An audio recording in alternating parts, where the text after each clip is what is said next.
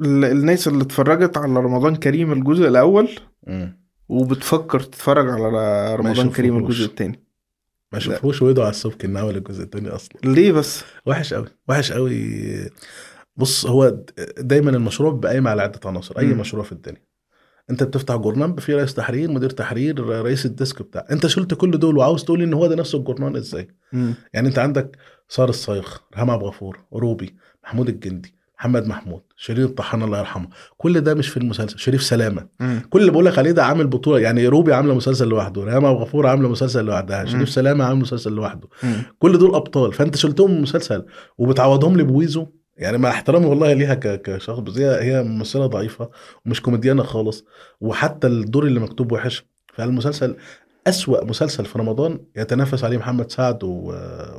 ورمضان كريم اتنين مم. مسلسل وحش قوي يعني كمان هو عنده البطل في الحدوته في الجزء الاول هو الزمن مم. انت بتحكي لي حواديت شهر رمضان يعني حواديت اسرتين في رمضان مم.